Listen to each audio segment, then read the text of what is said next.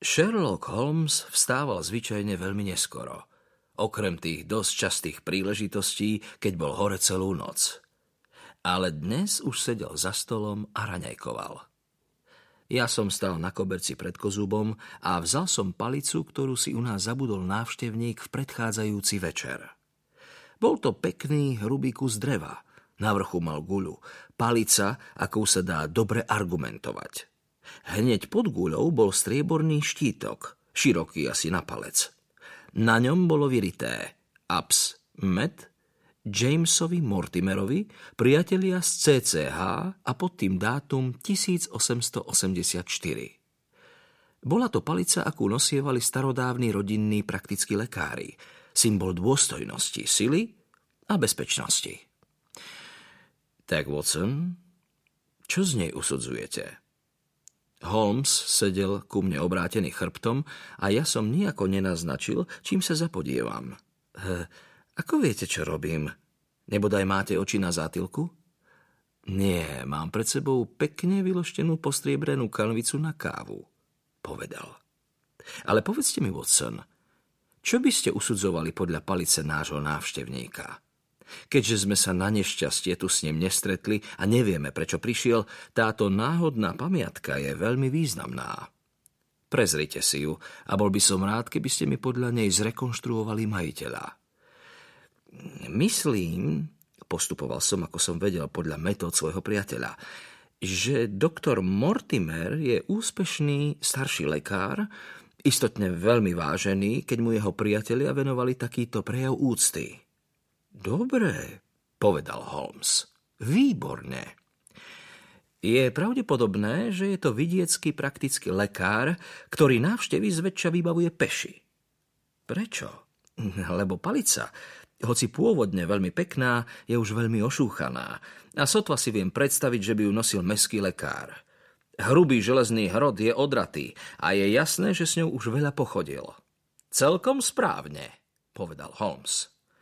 A potom je tu vyrité priatelia z CCH.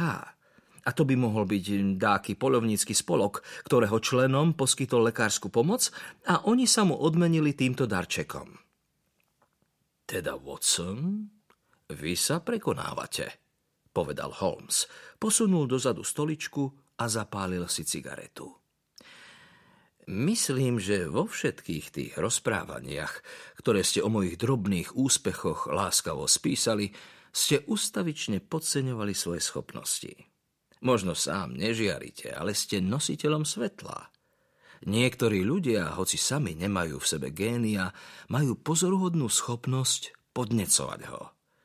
Priznávam sa, priateľ môj, že som vám veľmi zaviazaný. Také veci mi nikdy predtým nepovedal a musím uznať, že jeho slová mi spôsobili veľkú radosť, lebo ma často dráždila jeho nevšímavosť k môjmu obdivu a k úsiliu, ktoré som vynakladal, aby som zverejnil jeho metódy. Myšlienka, že som ovládol jeho pracovnú metódu a mohol som ju sám používať, až to v ňom vzbudilo uznanie, ma naplnila hrdosťou. V tom mi vzal palicu z rúk a chvíľu ju prezeral voľným okom – potom s výrazom záujmu odložil cigaretu, zašiel s palicou k obloku a opäť si ju prezeral lupou. Zaujímavá, hoci bežná vec, povedal, keď sa vrátil do svojho obľúbeného kúta s pohovkou. Na palici sú dajaké stopy. Poskytujú nám východisko k niekoľkým dedukciám. Uniklo mi niečo? Opýtal som sa trochu sebavedome. Myslím, že na nej už nie je nič dôležité, čo by som si nebol všimol. Obávam sa, drahý Watson, že väčšina vašich záverov bola milná. Keď som povedal, že ma podnecujete, myslel som tým, aby som bol úprimný, že zavše ma doviedli k pravde vaše omily. Nie, že by ste v tomto prípade nemali pravdu.